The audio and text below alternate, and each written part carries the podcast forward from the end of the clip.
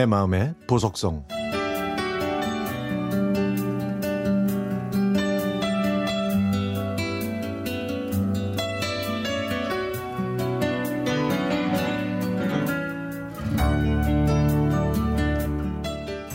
결국 문을 닫았습니다.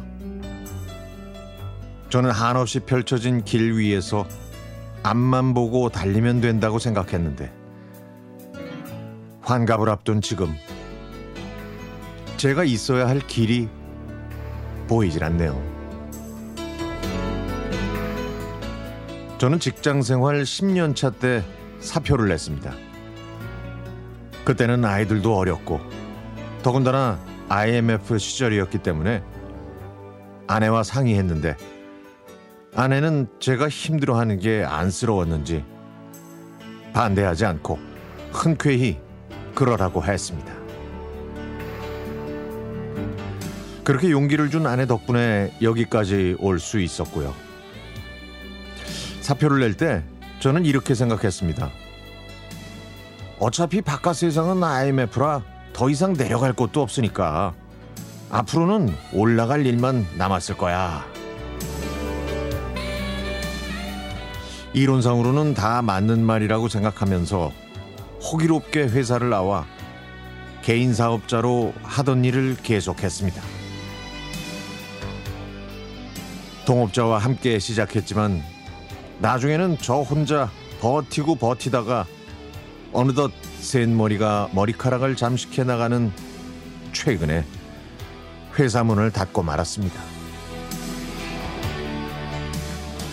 그리고 그 IMF 때보다 더 어렵다고는 하는 지금 저는 남들과는 조금 다른 휴식기를 갖게 됐네요. 군에서 제대하고 입사한 저는 출근과 퇴근이라는 루틴에서 단 한 번도 벗어난 적이 없었습니다. 집안일보다 회사 일을 먼저 챙기던 직장인이었죠. 그런데 일을 놓고 보니까 훌쩍 커버린 아이들은 더 크게 보였고 그 아이들을 한창 젊었을 때 보듬고 어우르고 함께 해주지 못한 것이 후회로 밀려들었습니다. 그리고 아이들을 돌보느라 혼자서 늙은 아내의 모습이 너무 안쓰러웠습니다. 다 늙어서 백수로 살아가야 하는 이 힘없는 가장을 어떻게 바라보고 있을까요?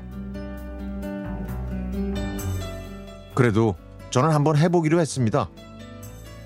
하루 종일 아내와 함께 시간을 보내기도 하고 아내가 좋아하는 쇼핑도 수시로 하면서 가까운 곳에 여행이라는 걸 떠나기로 했죠. 그동안 함께하지 못했던 딸들과 맛집도 함께 찾아다니면서 백수가 누릴 수 있는 시간들을 호사스럽게 소비하고 있습니다.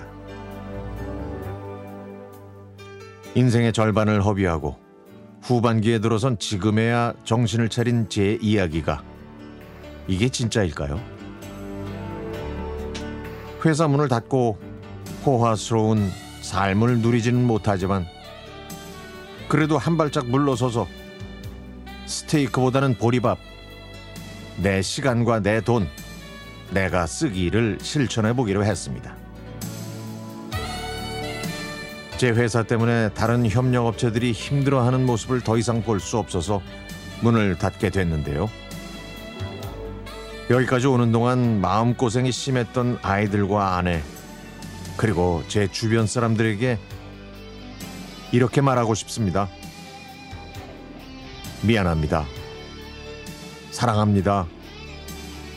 고맙습니다.